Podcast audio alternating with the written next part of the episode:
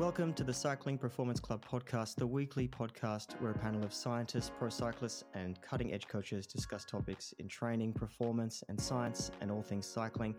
The show is co hosted by Dr. Jason Boynton, who is a sports scientist and cycling coach, Cyrus Monk, who is, is a professional cyclist and cycling coach, and then there's me, Damien Roos, a professional cycling coach. The Cycling Performance Club podcast is normally recorded in the presence of an online audience, so you can join in, ask questions, or just participate in the discussion. But of course, we're figuring out this new platform, so you'll have to follow us on social media to see how to get involved. And this week, we're going to talk to our first guest, uh, pro cyclist Jimmy Whelan, and Cyrus is going to take the lead. Right, so we've got special treat for everyone today. Our first guest, Jimmy Whelan. He is a professional cyclist with EF Pro Cycling, EF Nippo, I think they're called now, for the last three years, and has yeah got some pretty big results in that time and before that time. Former under 23 Tour of Flanders winner and under 23 Oceania Road Champion. So it's good to have Jimmy on board. And today we're going to be discussing all things performance with him and a little bit about the structure behind his team as well. So, firstly, Jimmy, how's the off season going? Yeah, morning, guys. Uh, cheers for having me on. Yeah, the off season's going pretty well. Uh, I haven't traveled anywhere. I haven't done anything exciting. I've just enjoyed, uh, yeah, just being in one place, taking it easy, sleeping in. Uh, yeah, not doing much. The plan is no plan, yeah. basically, on an off season for me.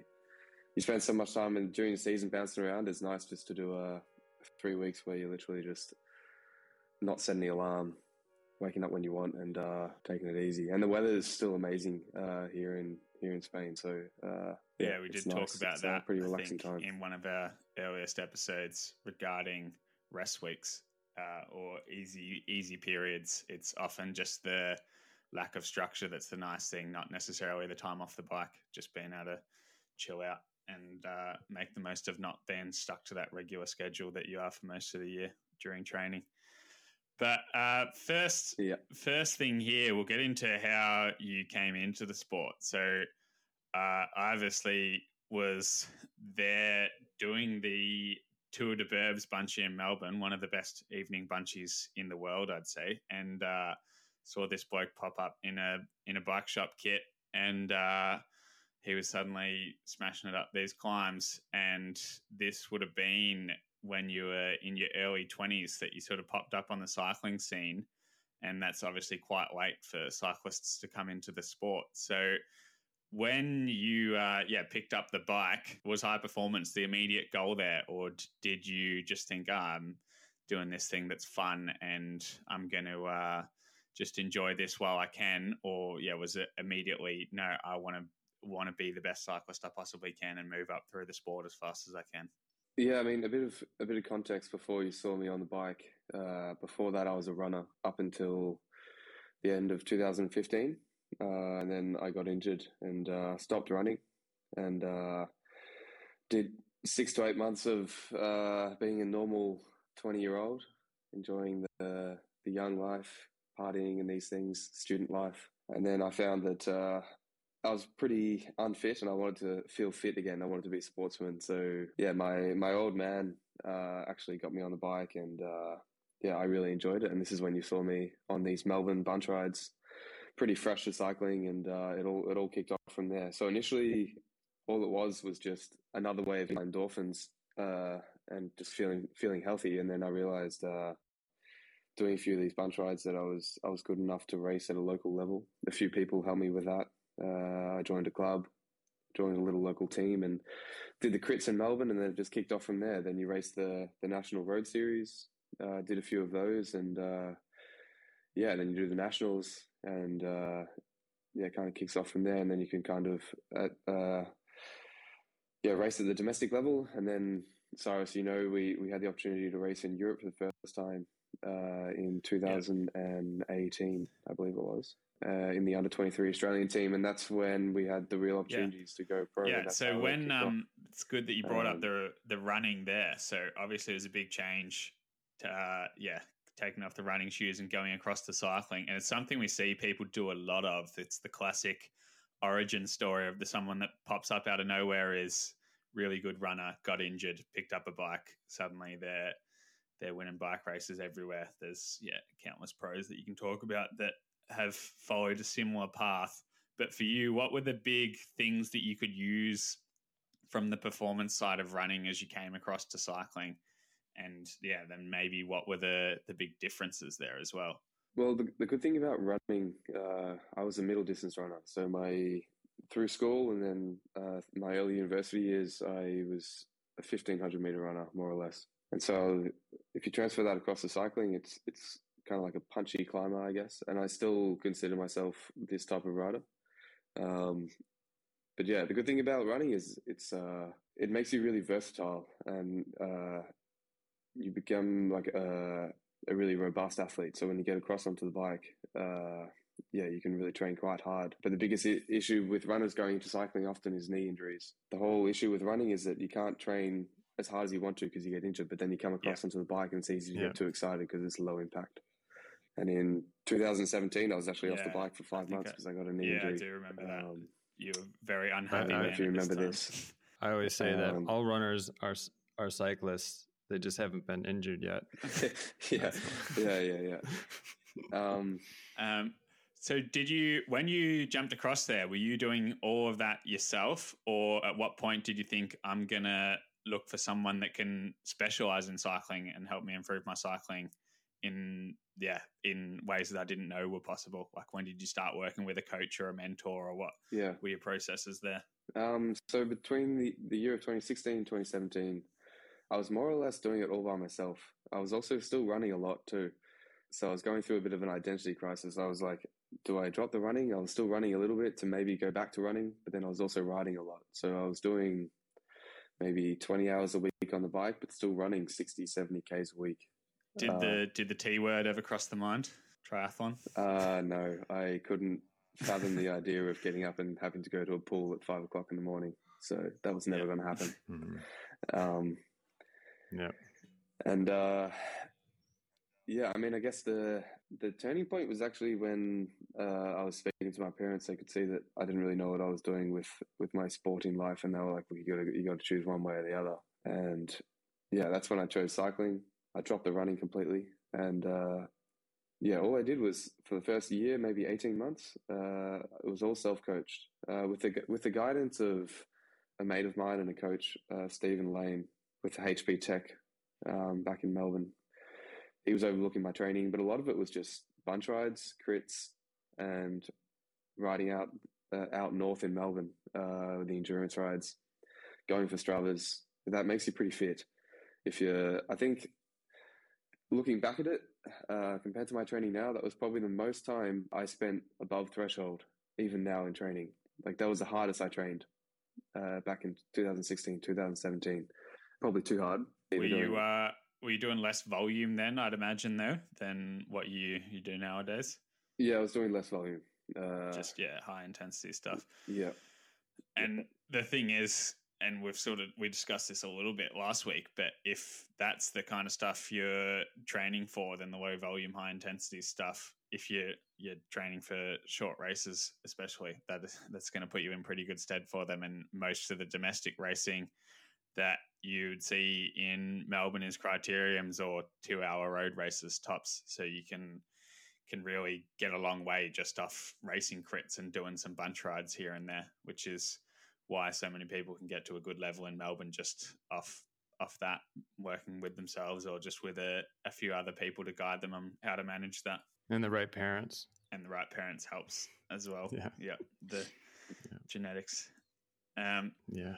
And then another thing I wanted to touch on about uh, that rapid improvement is I remember when you came on racing Hawthorn, you were the guy with the huge calves and the, like ginormous calves. And uh, yeah, just a fairly, a, a bit of a unit on the bike, just this massive, strong, see you next Tuesday. And then within about three months, you were winning up every climb on every bunch ride and being a real pain to ride next to as soon as the road started tilting upwards because you'd lost a fair bit of weight. So that's one thing I wanted to ask about how you managed that and whether you were getting any help from anyone else when you dropped all that weight to turn yourself in from just the the strong domestique style rider to a, a really good climber. Yeah, I mean, I, I guess to explain the calves, that's because I was still running a lot. So, yeah, you need strong calves to run. So, I naturally don't have big calves, but thanks. I'll take that as a compliment. Um, yeah, I guess the weight loss wasn't actually uh, intentional as such. I wasn't trying to focus on weight loss. I was just riding my bike a lot and eating healthy. And uh, I started to, yeah, just be careful with what I was eating. Yeah, I stopped going out. I guess that helps a little bit. Started to be a bit more of a professional athlete. And yeah, I also realized that uh, getting lighter helped with taking Stravas, um, which sounds silly, but uh, you know, uh, it pointed you in the right direction though. Yeah, yeah, exactly. Uh, but I didn't do it to the point where I was like calorie counting at all. It just it just happened. I think that's I a good when you're a good one for the listeners though is that you can lose weight without being 100% focused on losing weight. Like those tips that you've got there is just riding your bike a fair bit, sticking to the program, and then eating well. Um, doing the other like yeah. taking out a few of those things, like whether it's yeah, a few nights on the grog on weekends, or yeah, maybe you're just yeah having a few less desserts or Snickers bars here or there, but it's not it's not all about focusing on it 100 percent all of the time. And obviously, yeah, you've managed to get yourself to the top level of the sport without having to focus on it. It's it's happened naturally through the process of training right and eating right. Yeah, yeah and, and just uh, sorry, you go. I was gonna say, I imagine some of it is going to be that that transformation is going to be a little bit more dramatic. I think, depending on where the athlete is coming from, as kind of the principle of specificity kind of sets in.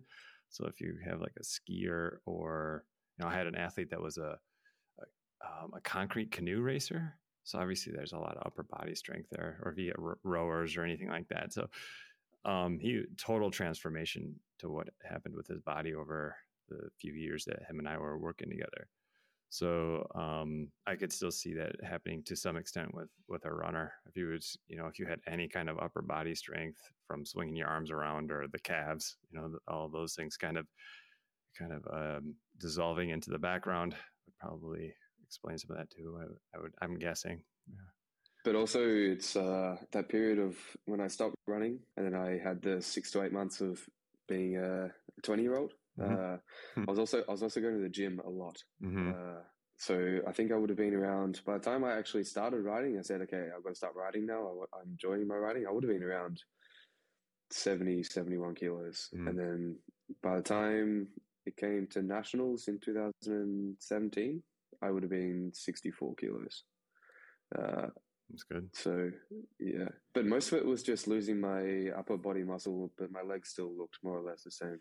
Mm-hmm. Yeah, that's yeah. it. Yeah, obviously, ten percent body body mass total. Like that's not just ten percent fat mass that's gone. So, yeah, I think mm-hmm. it's important to note that you can make those big changes without having to count every calorie. Um, and yeah, obviously you're still performing well, which is the main thing there. Was it ever something you had to think about? Am I losing too much weight too quickly here? Or did it ever affect you negatively, losing that much weight in that period? Uh, not really. And if it was affecting me neg- negatively, I didn't realize and there was no one overlooking right. it. Yeah. So there was no one to put up, but I was still healthy and I was still happy. I was relaxed. I think the time when you start getting stressed over eating food and counting calories, that's when your relationship with food and just stress in general yeah. goes up. And I was so relaxed and enjoying my riding so much and just enjoying the athlete I was and enjoying riding with my mates, enjoying crits, bunch rides. It came, it came so easily. Like the gains I made during that period were the easiest gains I've ever made, and they were substantial. Mm-hmm. Uh, they brought me, they brought me across from a runner to a cyclist, and a pretty amateur cyclist straight up to the higher domestic level within yeah. a year. Um, mm-hmm this is this is something that we talked about last week with what is the the biggest component or the most important component of performance. And there's all of these things like nutrition and aerodynamics and that type of thing all kind of are a, a linchpin in there. But the engine is just is kind of this overarching thing. And you're a really good example of what we were talking about last week because I was naming off all the other these athletes that come in from other sports and within two, three, four years, they're at the top level. When, you know, you would have con- contrasting that, you could have juniors that have been in it since they were 11 or 12 and wanted nothing to be more than to become pro and had all kinds of uh, help along the way and just couldn't make it. So that was kind of my argument that how how big your engine is and how much how many watts you can put down is really really important but obviously you need a lot of other things but um like grit and all that kind of stuff and and um yeah i was watching some of the other interviews was yes i can definitely see that there's some grit there i mean so i guess we touch on that real quick like do you feel like you're someone an athlete that has had a lot of grit or did you think you got more grit when you came into cycling it just kind of transferred over like the fitness transferred over the grit transferred over what, what do you think um i've always been like naturally super mm-hmm. motivated. Uh, so being super determined comes really easy i've also had the support to enable this too uh, I was able to live in my family home when I was uh, younger, so I was able to really commit to my sport and I had good support from my family, my friends, and also my coaches. Mm-hmm. So I could kind of I had the freedom to to put everything into my sport, mm-hmm. which is a luxury. Mm-hmm.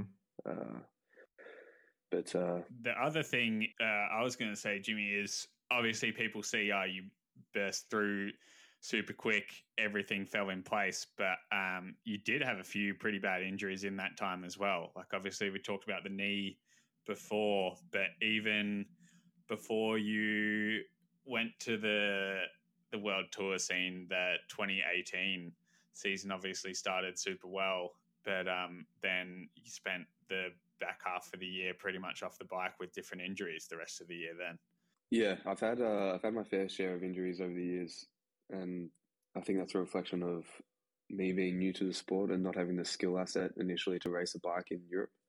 Um, but yeah, I've always tried to make sure like I, I could get even this year, for example, I've had uh, some pretty big injuries, but I've always just stripped it back to a process and said, okay, I, I have this healing period, then I have to get healthy again, and then I have my training period, and then I'm racing again.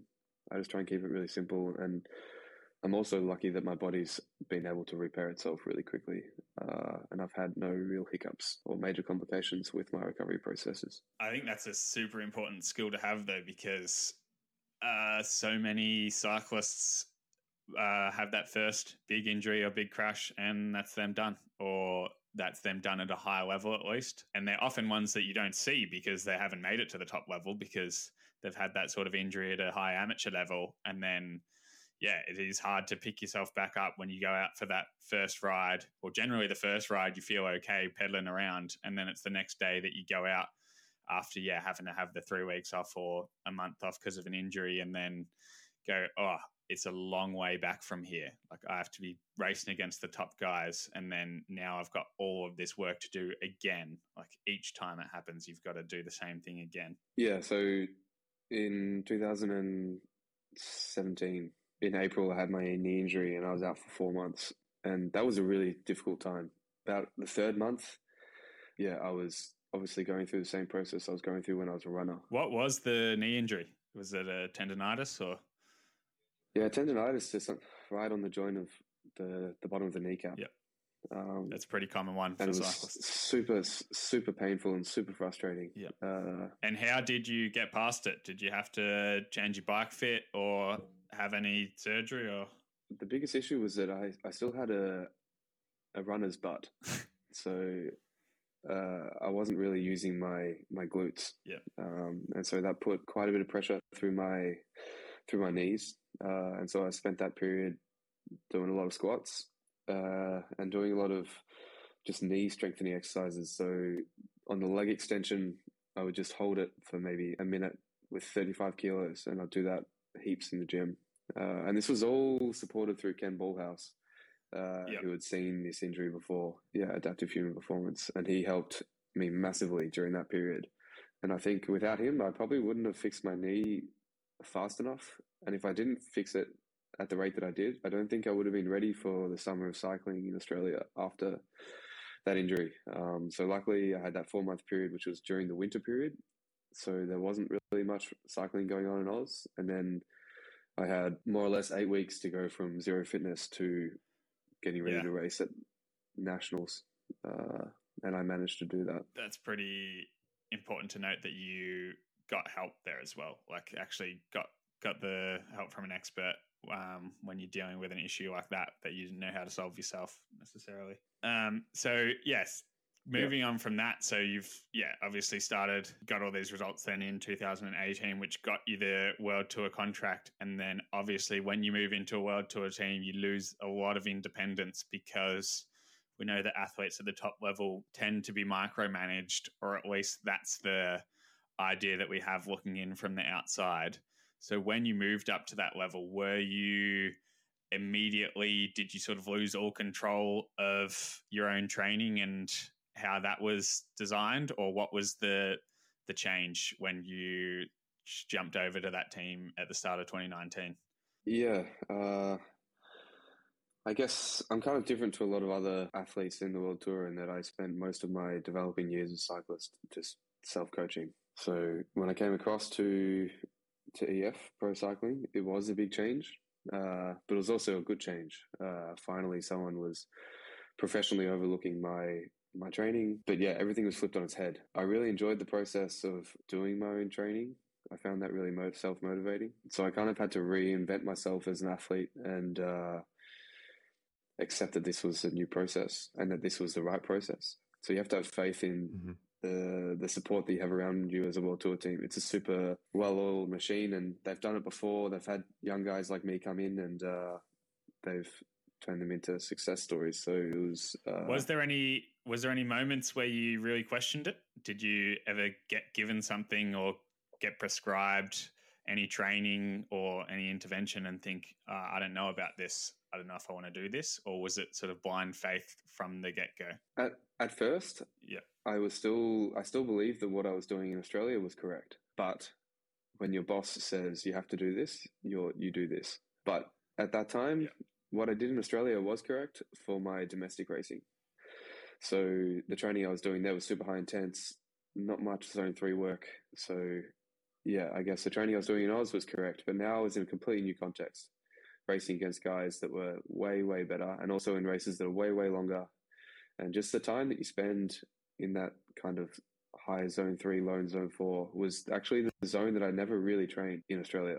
So I had to reinvent myself uh, as a rider in that regard. I had to become way more efficient. And do, when they were prescribing that, was that as race simulation, or were you being told why you're doing so much training in that zone? Because obviously, you as a climber, you're going to spend a lot of racing in that zone. Um, so for me, as as a coach, hearing that that would be if I was going to prescribe efforts in that zone, it would be more of a race simulation or to simulate the kind of riding you might be doing in a mountain stage of a stage race or grand tour. But for you, were they telling you why they were giving you pres- uh, prescribing training in that zone, or was it just do this, don't ask questions? It would be do this, uh, oh, yeah. and then if I was, if I wanted to ask questions, I could, and they would explain. Uh, but it was all pretty straightforward. So you'd have your session, uh, and then underneath the, in the description on Training Peaks, you'd have why they're doing this session, what the stimulus is, uh, and often, if you if I'd ask my coach, he would be like, "Okay, in two weeks' time, you have this race coming up. You have these climbs, and this will set you up for this race." But the biggest thing for me in my first my first year as an EO pro, focusing on these climbs and these like the, the, physical side of things was actually not the important part. I had to learn how to race a bike in Europe. Yeah. Uh, so the that was the biggest change. Uh, yeah and that was my biggest gain was learning the skills learning to relax yeah most of the time if i failed to ride the way i wanted to in a race was not because of my physical ability or the fact that i could ride at six watts per kilo it was the fact yeah. that i was 60th wheel coming into a really small yeah. climb and that's something so many so many people have no idea about because you just don't see it on tv because the the motorbike camera shows the front of the race you're not seeing all these guys that are they're doing the same thing but too far back that they don't even feature in the highlights package at the end. So I think that's a massive thing that people don't understand. And it happens at each level yeah. as you step up. Like you would have seen even when you go and race a Hawthorn crit in Melbourne, like this is just a for those that don't know, it's a Wednesday night criterium in Melbourne, and it's the hardest circuit that there is in Melbourne just because there's a hairpin bend that goes into an uphill sprint each lap. But if you're coming out of that bend at 40th wheel as opposed to second wheel, that's a huge difference already. So for someone that's never ridden in a bunch to go there, all of a sudden that's a big step up. Whereas, yeah, as you step up each level, it's a bigger step again. And then obviously when you get into world tour and you're going and racing Ardennes classics in your first year, the stuff like Flèche Wallonne and and these kind of races where positioning is everything because the climbs in themselves, if you look at like Velon releases the power data, and I'm sure everyone at home just looks at that and says, "Oh, I can do that," or "I'm not that far off that." But it's the fact that you're already at your max going into the climb because you've had to fight for position for the 5Ks before it and do so many little sprints to be in that position. Yeah, one thing to say on top of that is, for example, like my 20 minute power is better than what it was in 2018 when I, before I went pro. But my ability to produce my, my 20 minute power after these fighting for the wheels into the climbs and, you know, spending 20 minutes before the 20 minutes, the super hard, super spiky, uh, has improved a lot. And that's probably the biggest difference that I've seen over the last few years. Um, yeah. And are you training that specifically, or do you think that's just come from racing at that level? It's really difficult to train this. Uh, yeah. But uh, like uh, this year, for example, on a few training camps with EF, we would do like swap offs, chop offs coming into a climb. So we would do 10 minutes of riding on a highway uh, kind of stimulating that kind of punchy, kind of spiky effort uh, when you're fighting for the wheels into a climb, and then you start your effort into the climb. Yeah. So that's one way of replicating it. Um, but yeah. Uh, yeah, yeah, it's important to. That's obviously something that many would overlook when they're just doing their 20 minute efforts is that you're not ever starting a 20 minute climb in a race at 120 heart rate and fresh and ready to to go. You're already stressed out, you're already heart rate's right up there. Yeah, you you're bumping off shoulders with people, and that's going to really affect the power if you haven't trained anything like that or haven't experienced that before. Yeah. But when you're doing those kind of simulations on a training camp, who is prescribed, like who's planning those out? Is it the directors or the coaches? So within EF, we have my personal coach, Nate Wilson, uh, who's from Colorado, and he lives here uh, more or less full time in Girona, and he coaches five or six guys within the team. Uh, but then he's also here full time to to come to these training camps. So we're in Andorra, for example, and he comes in the follow car. He prescribes uh, the, the training for everyone. And is everyone in the team coached by a coach from EF, or do people have external coaches? Yeah. Um, so in EF, it's all more or less in-house coaching. Yeah. Uh, so you have five or six coaches. Yeah. That is, and then you spread out the thirty riders between those coaches. Yeah. Um, yeah. So my impression is that's how all of the UCI or the World Tour teams are going now. That's kind of the pressure I think the UCI is putting on the teams to go that route. Am I, am yeah, I correct? Am I thinking yeah. there? Yeah, you guys know that's correct. Anyone? But two, but two years, but two years ago, this was not the case in the team. Uh, riders had their own personal coaches. Uh, mm-hmm even last year too. Uh, mm-hmm. But I think it's it's easier for the team to overlook all the riders training and uh, to make sure that they're getting ready for the races if they if it's all in in house. Yeah, and the other reason I asked if it was in house is because then you minimize the conflict of interest. I know when I was doing the stagiaire with EF that Jonathan Vaughters, who's obviously the the manager of the whole show, he um, was coaching a number of the riders, and that's a big conflict of interest there. If you have the the manager of the whole team uh, coaching some riders, because he's he's the one that makes the final calls on rosters and selections for races, and also for the team each year mm-hmm. who gets a contract. And if he's coaching some riders, he's going to have a much stronger relationship with some rather than others. So to see that now all riders sort of have that in-house connection, I think is going to actually be better if the UCI is bringing that in as a blanket rule across each team. So you've got your your coach there in Nate, who's obviously overseeing the rest. Who else are you working with on like a day to day basis out of the staff in the team? or a week weekly basis? Yeah, I mean, I, I mostly work with with Nate. Uh, so, say I have a race coming up in a month, we'll talk about the race, uh, how I how I'm currently traveling. Uh, do I need to train hard? Am I already at the level I need to be, and I actually just need to kind of yeah. let it simmer for a bit? Uh, but uh, yeah, most of my communication is with Nate Wilson, um, and he's been a pretty exceptional coach this year. Uh, yeah, he's been really, really good. But like within my training peaks, for example, uh, I have. I'm just looking at it now. I have around 11 people that can see my training. And so all the coaches have all the access to all the different athletes' training data. Um, so they can have a good idea of what's going on. And then they also have all the directors, the sports directors who have access to my to my training, and they will look at my training before before the race that they will be at uh, to get an understanding of how I'm traveling, how the training's been going, where the weight's at, and all these things. And you also have the team nutritionist, and then you also have the team strength coach as well. Have you ever had a sports director ask about your train, like sort of suggest that you change your training, or do they talk about the that with your coach instead of with you?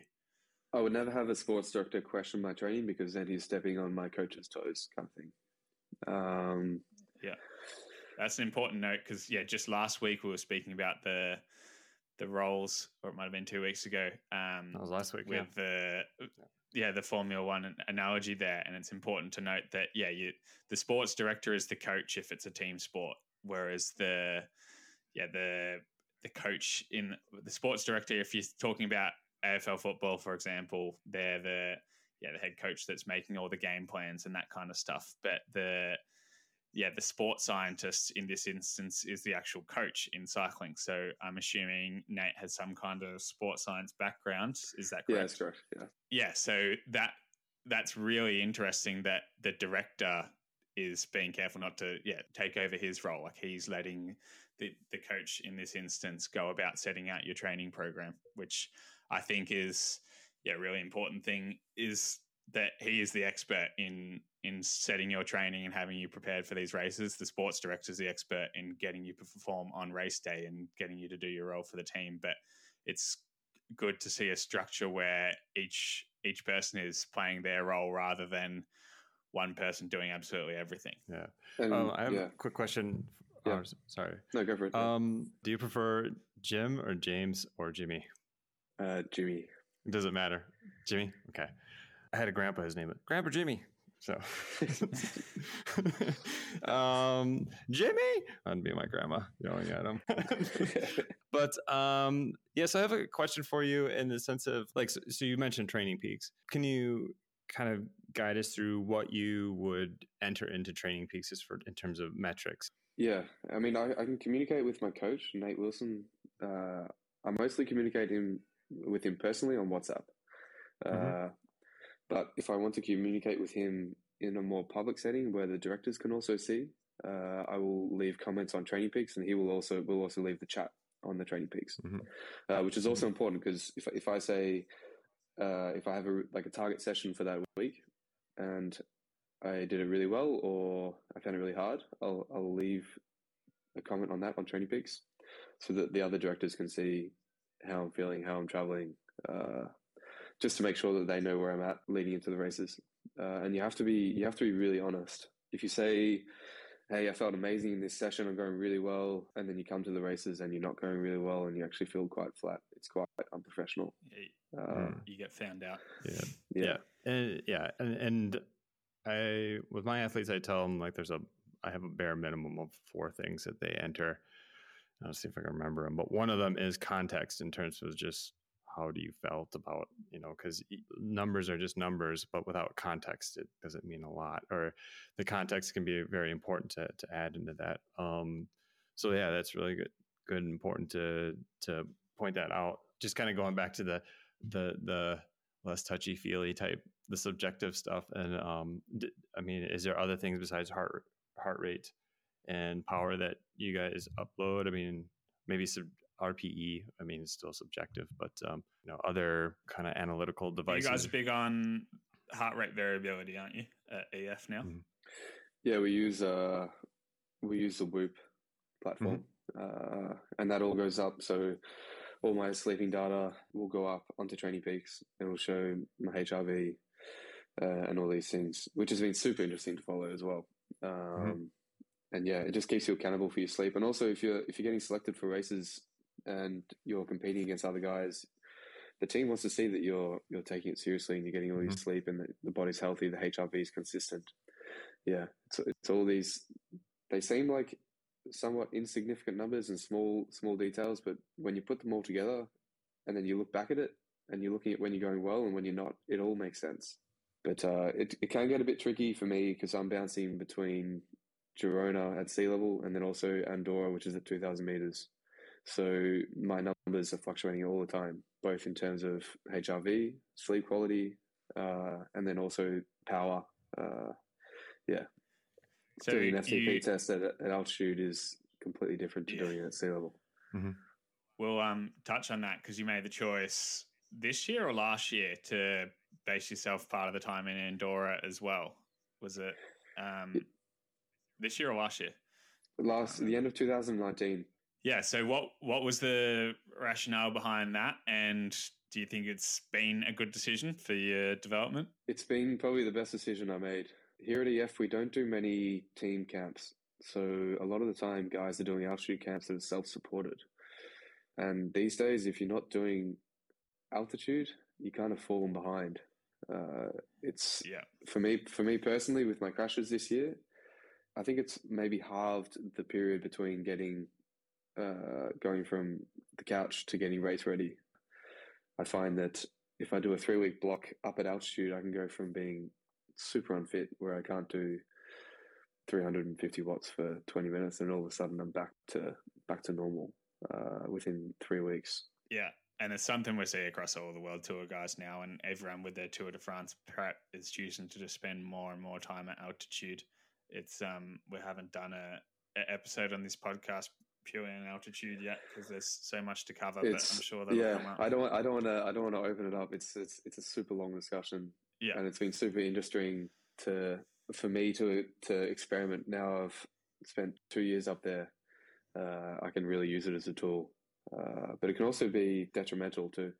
Um, I think the important point to distinguish when it gets into either heat acclimation or altitude training is just making the distinction between are you doing this acclimation so that you can perform better in that condition or are you doing that acclimation in order to, to perform better in a uh, either a normoxic situation or thermoneutral situation that's where the debate is kind of in, in, the literature right now. But yeah, we don't need to get deep in, into that at all. But um, that is the, always kind of, if you do get into that conversation, it, it's always good to kind of note which one of those two aspects you're talking about. But that is really interesting that how quickly your fitness pops back after you do that type of training. Yeah, I mean, I can answer it pretty quickly. Uh, I mean, it, I could answer it really in a really long way, but basically, this season, uh, I would do a three week block in Andorra up to 2,000 meters where I was doing mostly base training. I would hardly touch over threshold.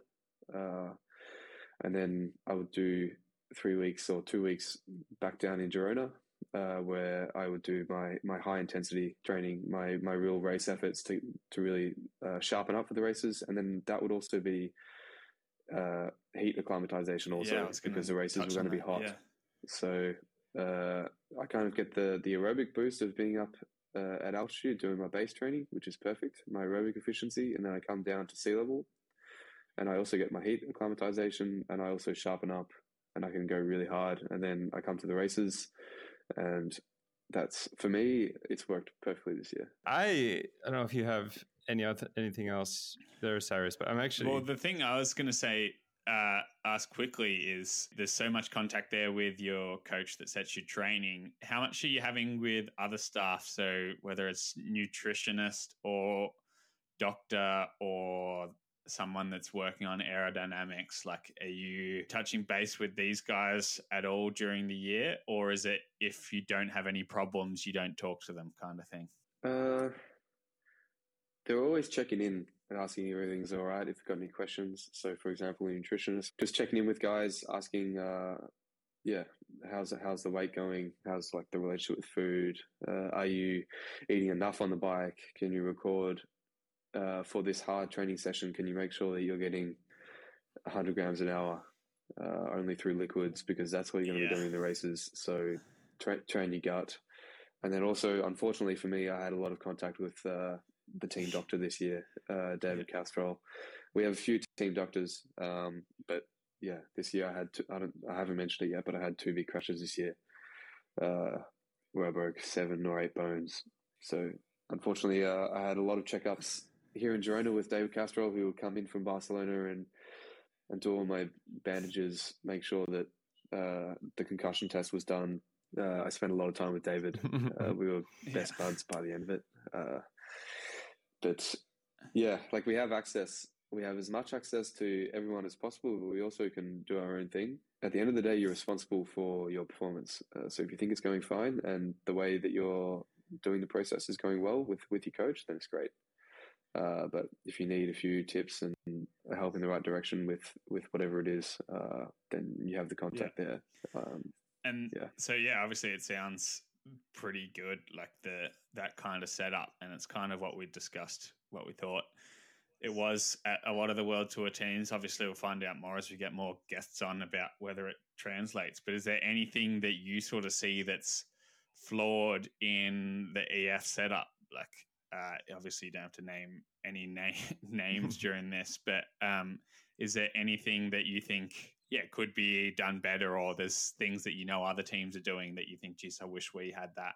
Well, the most important thing to stress with the F is that they're quite uh, relaxed with how they overlook all their athletes, uh, and I think that works really well for the yeah. athletes that they have. Athletes are aware that when they sign with the F, that uh, it's not a super like uh, robotic setup where you know this is what he does, and it's it's really like military style, uh, super refined.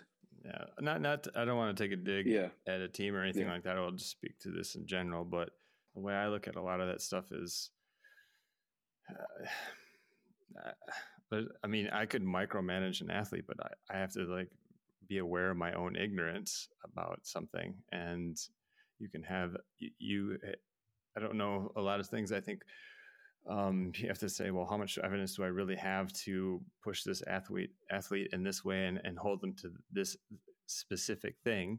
And if you only have like one or two papers backing it up or some anecdotes, which would be even worse, um, then yeah, you should probably just lay off and maybe let the athlete do what they want to do or need to do to kind of keep their headspace. So, yeah, that, that I mean, there's those two approaches and even you know being the science guy here i wouldn't want to ever be the the science guy that micromanages uh, an athlete. Yeah i know for for example with with my coach nate he he knows everything about the science and he knows why to this specifics as to why i'm doing this session and like the lead up to a race why it's all kind of intertwined but he also understands that different athletes need different processes to get them ready for races, whether that's a super refined process where he's basically they do every uh, like the exact session is is always perfectly executed and then they go straight home no extra Ks uh, for some athletes that works really well but there's also other athletes that kind of need to be less overlooked uh, and they kind of do their thing and then he also just points them in the right direction and some athletes work better like that. So he's he's kind of uh, yeah micromanaging micromanaging some some athletes, but then there's also some athletes like myself who uh, he just mm-hmm. overlooks and yeah. is like a consultant in a way. Which is the, uh, the and then gives the sessions. Yeah, it's the interesting dynamic when a team coach is kind of assigned athletes and they get all these different personalities versus in another way coaches, people approach coaches because they appeal to their personalities. Like mm-hmm. I've been a team coach before, and some people just don't want to be coached. Mm. Yeah, they just reject it. Mm-hmm. Yeah.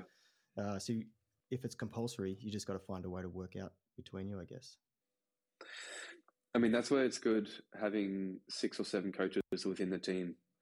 They've all got different styles, so you can actually each coach has their own different style, so you can kind of fit into what they think will be best for that athlete. So it's pretty rare for a coach not to be getting along well with the athlete and vice versa. And so one the, yeah. would, would request to move, like change coaches at any point. You can you could request to change coaches at the end of the season, uh, whenever whenever you wanted. At the end of the day, uh, the athlete is responsible for the athlete's mm-hmm. performance, and if they think that uh, a change of coach will be beneficial, and they've heard from other riders that you know they do this training and they think that maybe this will work better for them next season, then for sure the team's supportive of that.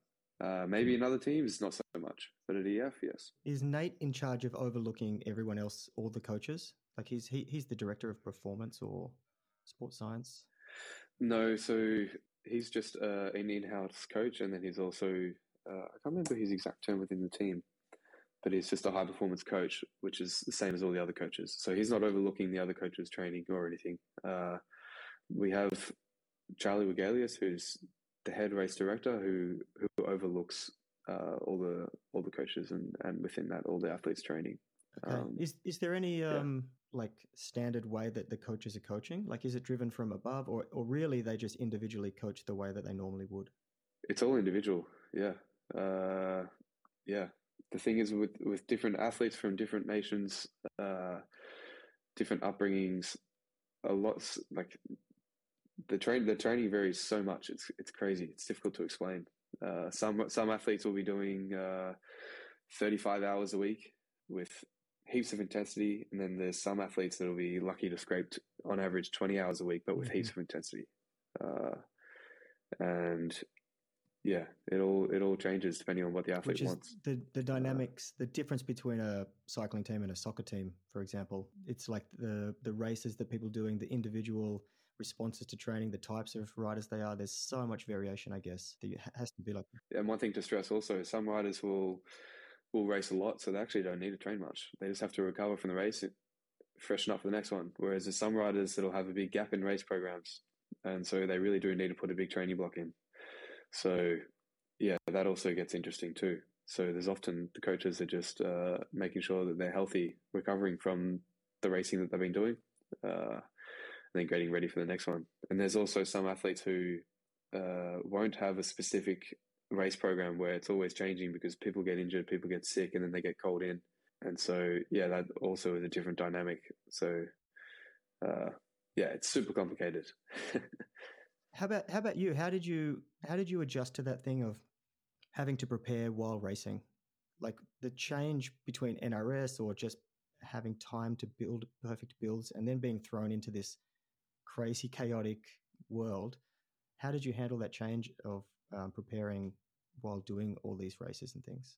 Yeah, uh, this was super stressful personally for me. Uh, it was it's a good question. It was probably one of the biggest changes that I had to make as an athlete. Uh, obviously, back in Australia, uh, I was running my own show, and I could just say, "Okay, I have this race in three months, and I could yep. prepare, I could prepare it perfectly.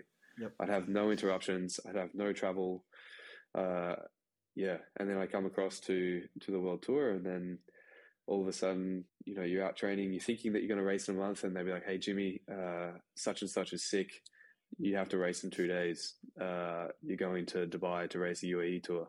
And so you just have to be like, "Okay, this isn't the perfect setup, but I'm healthy. I'm ready to go, and I'll use the the opportunities at the races to learn." This was in my first year, and this is better than training anyway. So I'd have to enjoy the process and uh, yeah, I know in my Neo Pro year, I had a lot of these situations where I thought I was doing this race, but I'd come across and do a different one a few weeks earlier. Uh, also, I remember in your first year too, when you came out to Europe, I think you got stuck moving house in the first week you came over and said that was like something you hadn't factored in at all. And then all of a sudden, you spend a week barely being able to train because it actually takes a lot longer to move all your shit into a different place than you plan. And just little things like that about living on the other side of the world as well. Yeah, it's it's like uh, yeah, my situation in Australia was super dialed. I had no external stresses. Uh, yeah, like I didn't even have to buy my own food. My mm-hmm. parents mm-hmm. were organizing everything. The, the, fridge restocked by itself. so I had to, I had to really grow up, and you have to really get good at getting thrown around and not stressing about it. Because uh, the stress, getting stressed over it, was the worst thing. Yeah, that was the fastest way to lose form was to not be relaxed yeah. and to get stressed over over things that you couldn't control. Uh, I think that's a big thing that we've talked about in episodes with any kind of preparation for races and things like warm ups is if it's at the point where you have your your week leading up to a race and everything has to go right in your head and that has to happen before every race or you can't perform then you're already setting yourself up for disaster because as once you hit that level and you're just getting thrown around and there's so much that happens that's out of your control you're never going to have that perfect week lead into a race um, even if it's a grand tour like you're just going to have some nightmare of some scheduling or yeah, all these things sort of pop up that if you're not able to adapt and cope without being stressed out, then you're really going to struggle to perform. Yeah, I think uh, professional cyclists uh, are incredibly good at just controlling the controllables and and still being a high performing athlete.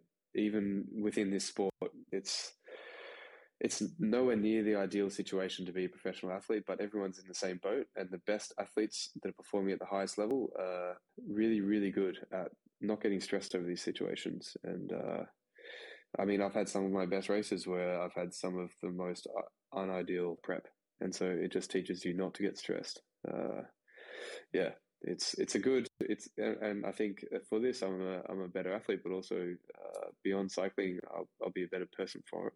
Uh, yeah. yeah. yeah.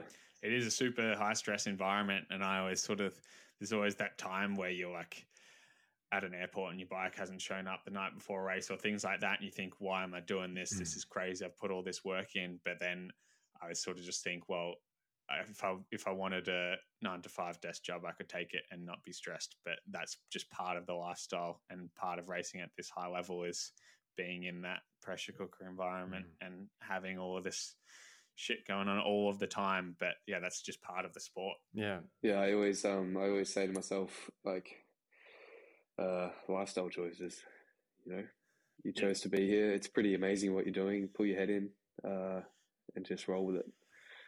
Yeah. Yep. This is a good add on to our amateur to pro podcast that we did a few months ago, I think. Yeah. So this is actually a really good yeah, yeah. Uh, complementary conversation of that. So appreciate that. It's uh, the, the kind of yep. added insight that's really um, kind of informing and giving real real world experience around what we were discussing in that conversation so I just wanted to take a quick break here to say thanks for stopping by and listening to the show. A show where we aim to provide you with content that is thought provoking, well researched, and practical. If you find value in the show, it would mean a lot to us if you shared the show with other cycling performance enthusiasts in your life. Also, if you want help with your cycling performance beyond our show, we would love to help you. You may have guessed that my co hosts and I offer coaching services for cyclists, but you may not know that we also offer consulting services for cycling coaches and teams. So, whether you're after additional guidance in training principles, insights into technologies and analysis techniques, assistance with heat acclimation, help developing from an amateur to a pro, or any other topic related to cycling performance, our goal is to provide support tailored to your specific goals and increase the level of confidence you have in your cycling performance pursuits. So definitely check us out online or contact us with any inquiries you may have. Links to each of our websites can be found in the show notes of this episode. And with that, let's get back into it. I have a, a kind of a nerdy kind of conversation, and I actually wanted to let this go for a little bit because this is really interesting to me. But one thing that I kind of want to get back to the runner to cyclist transition a little bit because I was I've had a few questions around that, and I know in an earlier episode I, I mentioned there was a, a runner that was at Eastern Michigan University, and they used to bring all their cross country runners in because it's collegiate there, right? And so they'd bring in the collegiate runners. They were on scholarship or whatever, and they do all this testing. And they had one of them that came in and had a VO2 max of over 80, right? And yeah. this is one of my colleagues that tested him. And I asked, I was like, holy cows, is he like the fastest guy on the team? And he says, no, because he runs like a cow. I don't know if you remember that conversation, Cyrus, or not. So, but the interesting thing was wh- where this guy actually really excelled was was when the conditions at the cross country course were really nasty and muddy in that. I don't know how popular cross country is for you guys. I don't know if you're always on the track or if you do cross country, but cross country is a big thing in the US. And so a good runner isn't necessarily always going to be a good cyclist, I think, because there's such a huge biomechanical component of running that you could have someone with an, an okay threshold and an okay VO2 max, but their biomechanics are just spot on and they're super efficient or economical, I think. And they can just run with very, very little energy. Hmm. And that runner, for me, if I was going to place bets, wouldn't be the guy that I would see transferring over to the bike to this, right? And so I'm just kind of looking to have a conversation around this about you know, have you ever done a VO2 max test when you were a runner? Do you have a, a, kind of a feel out of the kind of three components that would make a good runner? Uh, biomechanics, lactate threshold, or VO2 max, those things would all kind of be together. Um, what do you think physiologically transferred over for you from running to the bike? I don't want to push you on the spot too much. No, no, it's a good question. Yeah, yeah.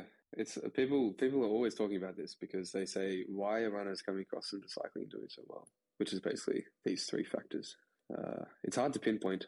I know I've done a VO2 max every year since 2014 mm-hmm. at the same at the same mm-hmm. institute, so mm-hmm. it's consistent. The mm-hmm. numbers legit, uh, and when I was a runner, I could get a higher VO2. I don't know whether that's because it was a full mm-hmm. body workout yep. and I was also super light too. Yeah. So obviously, the lighter you are, yeah, the higher your VO2 yep. goes up significantly. Yeah, relative VO2. Relative uh, VO2 max is going to go up. But um, so so you're all are you still always doing the running when you go back to that institute? Have they switched you over to the bike just because you're a cyclist now? No, yeah. So that was so the first two years it was through running, and then all the other years have been mm-hmm. on the mm-hmm. bike. Uh, and I've always scored around 79, and then the highest was mm-hmm. 84. Uh, I'd say my average is around 82. Okay. Uh, but that, but the thing that would influence it the most was the issue on the bike is that in December I'm still kind of coming off the off season, so maybe I'm not as light as I normally am. And if I was running at race weight, then my VO2 would be mm-hmm. super high. So that's the only issue with this calculation is that my recording of my VO2 would be done in December. If I did it in July during the cycling season, it would be mm-hmm. interesting to see yep. what it would be. And it's a good note for all cyclists is most of the testing happens at the end of the off season because mm-hmm. that's that's when people have time to get into in yeah. For, yeah, exactly. So it's not actually going to show the the best numbers for most cyclists at the top. Yeah, yeah, because they're either doing it in the beginning. So I would imagine also that because in, in the cycling sense, your training age is a bit younger than probably like Cyrus, right? Even though you guys are similar in age. Yeah. Um, and you could potentially be seeing an increase in VO2 max simply because your training age and you're still kind of molding into a cyclist, right? So that'll be an interesting transformation for you. And I don't really have an idea of, you know, there's probably just a diminishing return, but there's, you know, that exponential growth at first, and then you're going to kind of taper off. And it'd be interesting to kind of look at the absolute numbers around that too. So if your absolute VO2 max is changing and increasing over this time just because you're becoming a better cyclist and able to put out a higher VO2 max as a cyclist because the VO2 max is between a runner and cyclist. If you're untrained or only trained as a, as a runner, then your VO2 max should be higher as a runner but supposedly at some point if you are trained as a cyclist your vo2 max because they usually don't call it a vo2 max in cycling they call it a vo2 peak but there is i think good evidence to show that once you get very highly trained as a cyclist that you can consider it at a vo2 max because you um, that's just what happens i guess with highly trained people. So what i'm guessing is like the the mid distance pro that would have probably runner that would have stayed in Australia versus the 80 plus VO2 max in racing world tour level, you sound a lot to me. You sound a lot like that that runner from from ECU that got tested, right? Like you probably had a decent biomechanics, and then like the bo- the bike was just waiting for you. I think. Yeah, that's my opinion. I, yeah. So I, I'm really happy to see yeah. that you made the switch. Yeah, I mean, uh, I honestly, I, I don't know the answer to it, but I can't pinpoint. I can't pinpoint anything. If anything, the biggest thing that I brought across from my running into my cycling was just the the motivation and the the processes that I brought across from running that I learned from running and my enjoyment of training and improving myself was probably the best thing that I brought across to to cycling. Uh, essentially, what I was doing as a runner when I was uh, in year eleven at school is the exact. I'm still the exact same person, but just on the bike. Uh, mm-hmm. Yeah, which is which is I think a good thing. Yeah, I didn't want to kind of um, downplay your your running career because obviously you got injured, so who knows if you would have just kept developing to this yeah. level either as a as a runner. Um, do do you think looking back, do do do you think you would have had a preference if you could have chosen which way you would have gone? Do you think you? I mean, does does the cycling lifestyle fit fit you better than what you think the running world would have gone with? When I hurt my Achilles and stopped running, I thought it was the end of the world. Like, uh, mm-hmm. but now that I look back at it, it's the best thing that ever happened to me. Uh, yeah, yeah, and awesome. I'm definitely a better bike rider than I was a runner. That's for sure. Uh, mm-hmm. yeah. yeah. but maybe but maybe I, I, never like trained at that high level. I never applied that super high level of training and running like I have in cycling now. So maybe mm-hmm. who knows? But I'm glad that I'm here today. That's for mm-hmm. sure. Yeah, yeah. I think a lot of cyclists have that idea because performance in cycling is at such a high level compared to many sports. I always just think back like if I did this level of training and this level of attention in another sport, would I have got further than cycling. And you obviously they're just massive what ifs. Like you you never know. But the the average level of focus on performance in cycling is just so high when you look at what other top level sports people are doing. So yeah, for for us, all of us are, are working in high performance here. Like the that is really good because it's it's putting coaches in jobs. It's putting that emphasis on human performance and how far you can get yourself and what you can achieve, which I think is something our sport has that many others don't have or aren't at the same level yet.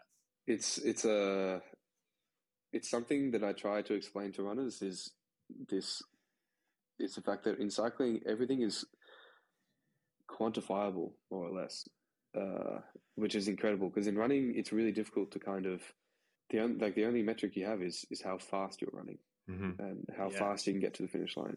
Everything else is kind of a bit of a guessing game. And so, yeah, the, the high performance in cycling because of the power meter and everything, it's super, super interesting. Mm-hmm. Uh, yeah, and I, I got pretty obsessed with it when I first came across the cycling. Uh, a healthy obsession. I was super passionate about it. Because uh, finally, yeah. Um, I just have a couple prepackaged questions I'm keen to ask the pros that come on here. Um, yeah, yeah. Um, what's your favorite interval session? Five by fives.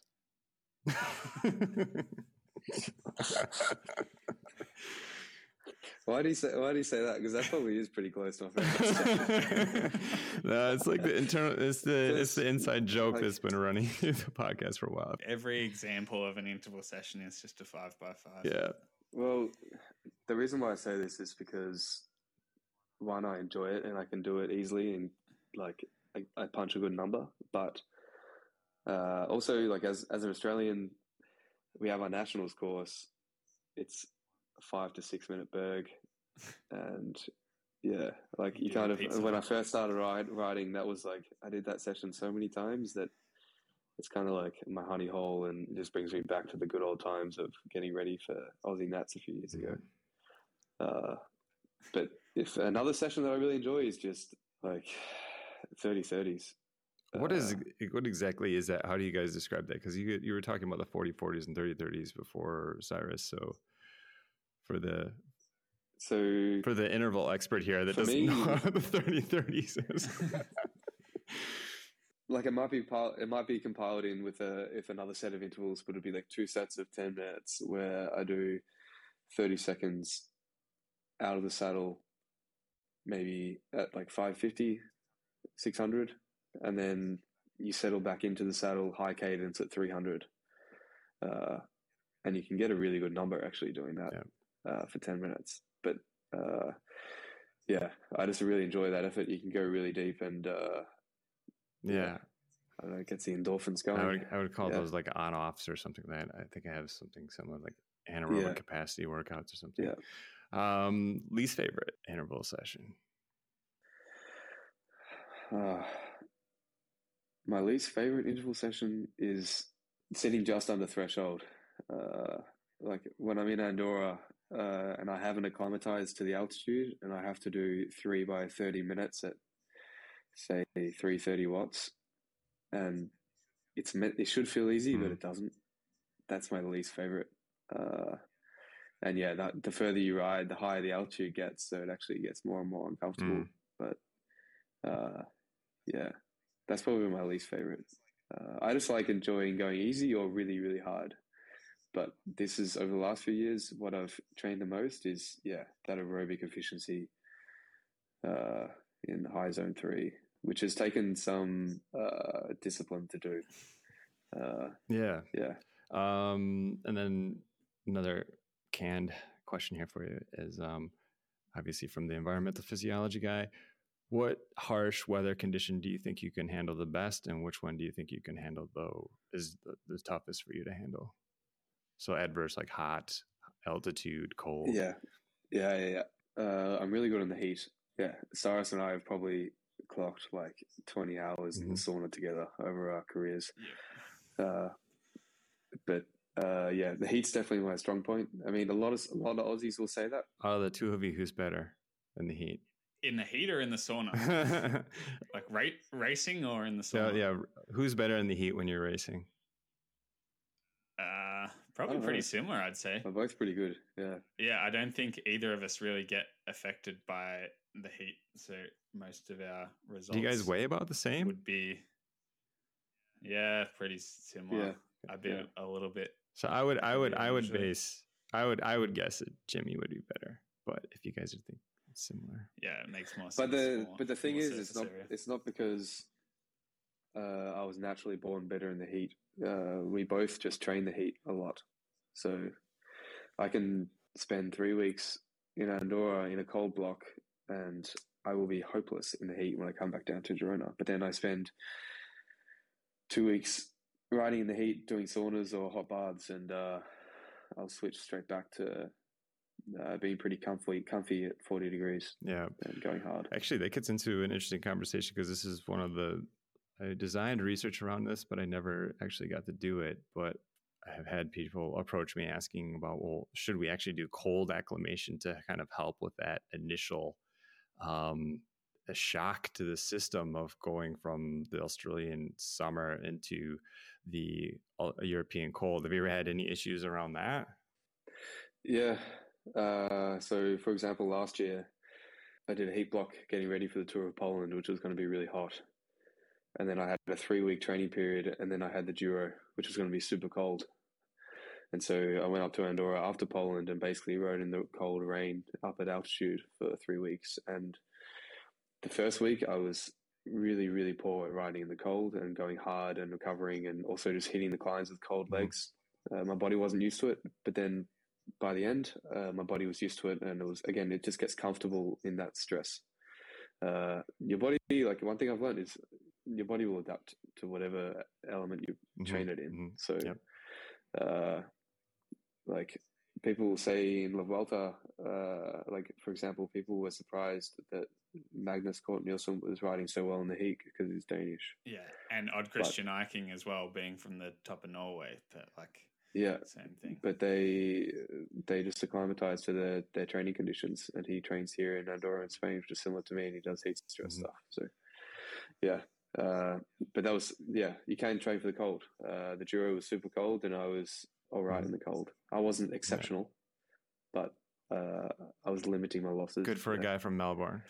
Um, yeah, just last best and worst advice you've ever gotten from a coach or a mentor in the sport you, you, could go you can go to running too if you want but like was i just I, people are always like what's the best advice i'm like no what's the worst advice what's the thing that like messed with your head the most so that the coaches that listen know when to keep their mouth shut maybe sometimes i just i'm interested to hear a little bit of that oh, sometimes the worst advice is if someone says you can't do something, but then yeah. that's the best advice because you end up getting super motivated mm-hmm. to do it. Oh yeah, that uh, works for some uh, people, and then some people it doesn't. Like, yeah, but yeah, I can see how that. Like within the team, I this year when I crashed and broke my jaw and a few other things in Wallonie, a lot of people said that's the end of your season. Like, uh, but I mm-hmm. refuse mm-hmm. to accept that. So I guess that's bad advice, and then you could flip it on its head and then uh, turn it into something that's motivating. But I've, I've never really been given horrible advice. Yeah, which is good. Yeah, lucky. You're lucky. Uh, yeah. But you just need to realize, but but it's it's still really bad advice is still is still really good advice if you know that it's yeah. bad. Does yeah. this does this make yeah. sense? Like uh, you need you need to understand the bad commentary with the the good commentary. Yeah, we talk about this a lot with the critical thinking. Like you can get information from yeah, absolutely everywhere now. Like there's no shortage of information out there, but being able to assess what's good and what's bad is what is in, super important. Yeah, yeah, yeah, yeah. Like working out some of the best examples uh, that'll put you in the right direction is examples of how not to do something uh, not just how to do something. Yeah, and I think because you've been in the sport for such a short amount of time, you have to learn to get to where you are. You've had to learn from other people's mistakes rather than just your own. Because if you'd been making all of the mistakes yourself, you'd still be racing crits in in Melbourne, whereas you've been able to sort of look at what other people have done wrong and think, right, I'm not going to do that. I'm going to do this instead to sort of bypass all of these little hiccups in the road. Do we have any other questions? If you got anything for us, questions? Put you on the spot again here. Uh, I got a question. What do you think the best way to approach an off season is? Because so many, so many riders, so many, so many people do it differently. And right now, I'm in the off season, so. Well, we did do a an episode on on this on rest periods, and I think this is just completely person dependent as well. I've I've changed this throughout. Like I used to never have an off season because I liked riding my bike so much. I still like riding my bike a lot, but I think I've realized the importance of some balance and doing some other things and more just yeah taking out the structure as it sounds like you've been doing but like i think it's fine to ride your bike if you like riding your bike and there's it's important from a physiology perspective to note that you don't need a rest period. Like that's, sort of a myth that we've talked about a few times here that people think that you need to have the time off and build back up. But from a physiological point of view, that doesn't actually make sense. Like you, you, but it's not like your body can't run for 12 months of the year. It has to only run for 11. But it's more a mental side of things of, okay, I'm having the break now from the structure and the regimented lifestyle and being able to enjoy some things that you can't do throughout the season. Yeah. yeah. And well, first of all, I was just listening to, I got to give credit where credit's due. I was listening to a podcast with Greg Haff, pretty well, very well accomplished uh, strength and conditioning researcher in that. And he he said there's no such thing as an off season. You're always kind of training, right? So it's kind of a, it's a misnomer in a sense. But for me, is the the most important thing is to just get your head straight. Yeah. Because becoming being a professional athlete is very tough to do, and so I think it was finding that balance between getting your head straight and then not becoming a total slob. One thing um, that I was yeah going to say with that is it's uh, yeah for me personally in the off season as well a lot uh, harder to relax now because yeah, I'm in the position of trying to manage fund and somewhere to race next year, like manage contracts and that kind of stuff. And as yeah, Jimmy was saying before, the stress of like any kind of stress just prevents recovery and being able to prepare for what's next. So like that kind of stuff is obviously not ideal, and you'd prefer to just yeah be able to chill out and do that kind of thing. But yeah, the stress of trying to find a ride for next year, the stress of trying to get back home, these kind of things, they're things that also prevent actually being able to recover and chill out. So if you can actually prioritize the mental space and try and take away as many of those stresses as possible, that's going to be the most important thing about enjoying the time away from competition. Yeah, and actually kind of runs into a question I had for you, Jimmy. Was um, when do you think you would start ramping it up? Uh, yeah. So my last bike ride was October the 9th. Uh, no, the 8th, October the 8th. And I was in Lombardia. And I don't think I'll I won't do a ride until the start of November. So that's uh, three weeks. But that's that's more or less the recommended minimum uh, for an off season. Uh, but there'll still be guys that'll be riding the gravel bike, riding the mountain no. bike here and there, just to to exercise a little bit because you still have to. Yeah, I think doing nothing for three yeah. weeks is not good for you. And also, people uh, just like riding their bikes. That's yeah. often why people are professional cyclists. Exactly. Yeah. Yeah. Yeah. Yeah. You got to strip yeah. it back and remember why. Yeah. And it's important to tap into that because otherwise you spend mm-hmm. the whole the whole season just uh, always chasing a session, always chasing form. You're not actually just enjoying riding. So it's also an opportunity just to enjoy riding for once. I think it's really important for athletes to be able to train with autonomy again. Not so much an off season where you're not doing any training, but just being able to ride your bike how you would have before you had a coach or before you went pro and just kind of ride how you want to ride. Do you want to go out and do a five hour ride with some hard efforts here and go? Do you want to just ride to the coffee shop? Do you, you know, to have the training where you have autonomy over what, what you're going to do the coach kind of just sits back and looks at things. Yeah, hundred percent. Like I know a lot of my teammates, they will be currently going through their off season, uh, and they will resume their their bike riding at different times. Mm. But a lot of them will be in a similar process in that their coaches won't really check in with them until they start feeling fit on the bike again.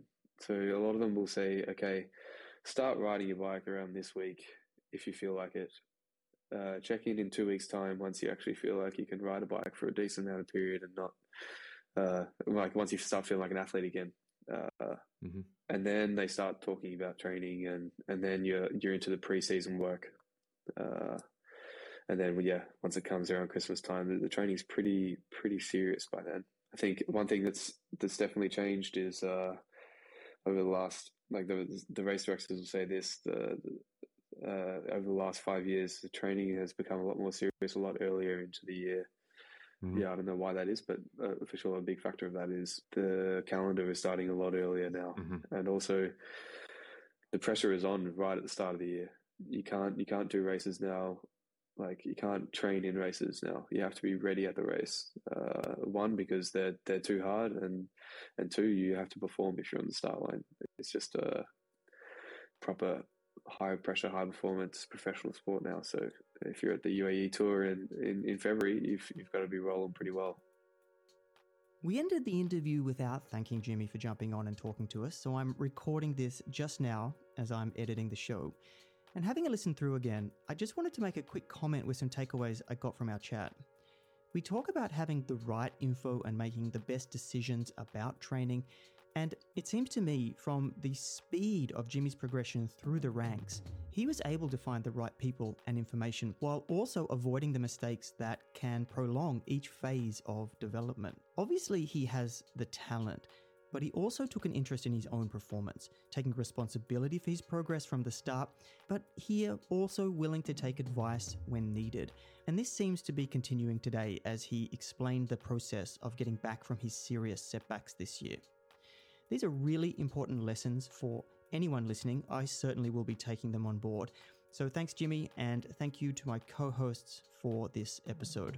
And to wrap up here, I'd just like to say you can support the show by considering products from our sponsors or simply recommending the show to a fellow cycling performance nerd. It really does help a lot. Thanks, and we're back next week with another pro cyclist guest.